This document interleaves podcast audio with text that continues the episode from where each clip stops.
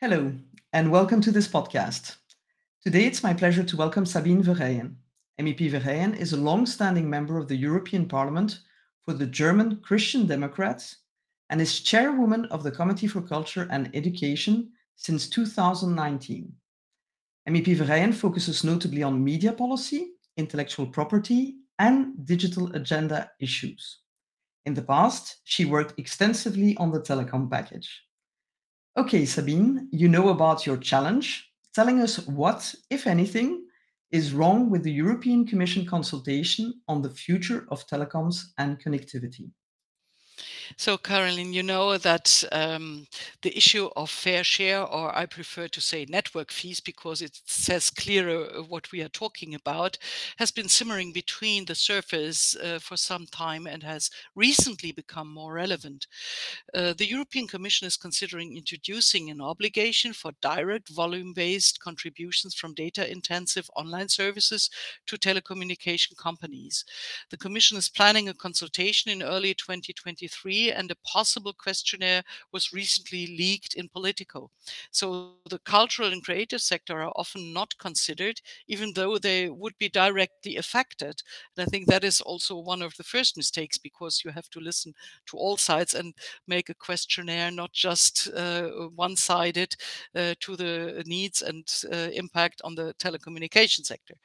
Mixed views we have in Parliament and Council. What I heard throughout uh, several talks um, uh, there are parts uh, uh, in the in the parliament who are principally against network fees, also because we had the big discussions during the telecom package on net neutrality, and the question is how net neutrality can be seen with network fees on the other side when it comes to the delivery of content of data um, via networks for special services because in the end uh, to be honest uh, the consumer will pay for this because if you charge uh, uh, streaming services with additional uh, fees, it will be on the one hand perhaps to the detriment of new production of content or uh, it has leads to higher costs for streaming services. So in the end it's uh, just a shifted income and we can also discuss about if uh, the the contracts and the the payments for a network connection is high enough or not. How is the price structure? I think that would be a more transparent and fair discussion.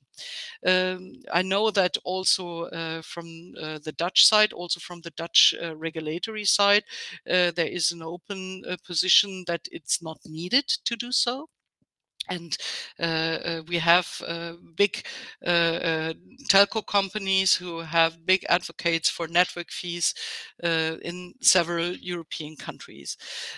we had a, a, presentation of a study by WIK-Consult on the on this subject in the parliamentary event we had just a few weeks ago, and this study refutes the argument that there is insufficient money for expansion without network fees. They say there is enough money in the sector, and it's a question on how it is invested, and uh, not a question as if there is a lack of um, uh, investment or possibilities uh, because there is a lack of money. In this context, uh, unintended consequences for large parts of the cultural and creative sector cannot be ruled out. Uh, this additional burden would be, especially in light of the last crisis years, extraordinarily damaging for uh, large parts of the value in an industry whose digital business models are largely and increasingly based on internet based sales channels. And um, uh, I know that uh, COVID had a huge impact in the production sector in the last years. And if uh, the sector is also um, uh, impacted by these fees, it uh, will not lead to a more diverse and more intensive and more quality content production all over Europe. So it would also jeopardize the functioning market for online content distribution and significantly impact online consumers. So uh, to date, creative and cultural players and ISPs have a largely symbiotic relationship with many creative content providers investing in technological developments for improved network efficiency. It's not that streaming services uh, are just users of a large uh, uh, amount of, of, of data uh, transport, but they also work uh, together also with telco operators on uh, uh, higher efficiencies, on how to reduce uh, the use of data and uh, the use of network capacity. So uh, there is also um, uh, also an investment by platforms in in network network development.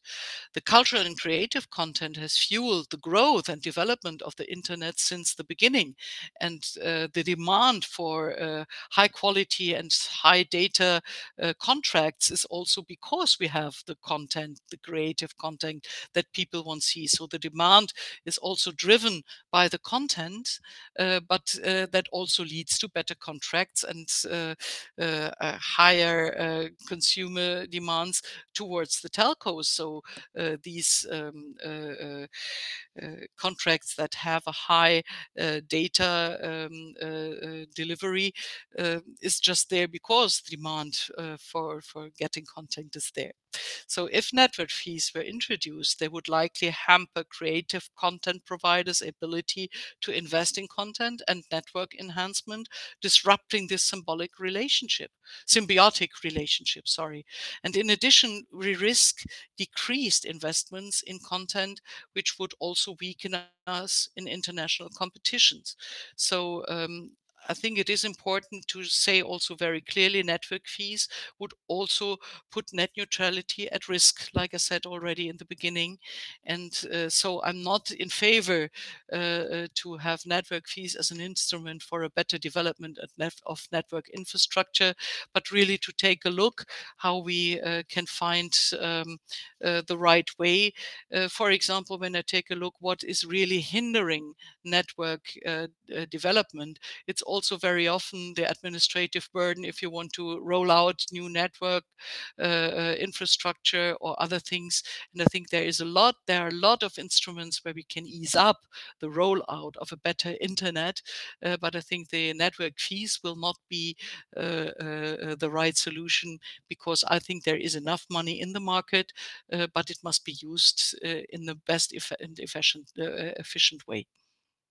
Uh, thank you, MEP Verheyen. So I take away from from uh, your intervention that if money is asked from um, video on demand suppliers, broadcasters to a certain extent because they're in the cloud uh, also, uh, that money that they would have to pay uh, for network fees will either be a burden for their consumers by increasing the subscription fees or will mean less money going into the production of content and a decrease in quality, which obviously is not what Europe is looking for. We're, we're proud of our cultural sector and we're proud of the content that is created uh, in Europe.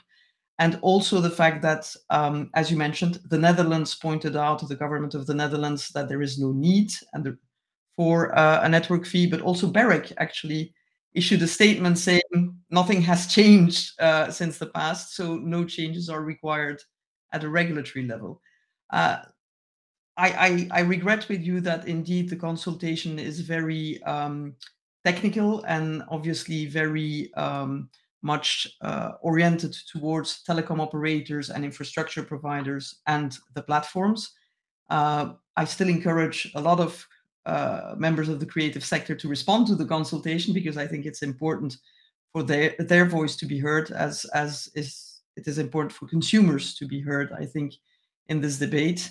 And finally, yes, network neutrality is a concern, I think, by everyone. You participated in creating the open internet uh, measures that apply to Europe. Let's hope that uh, they continue applying in the future. Thank you so much for your time.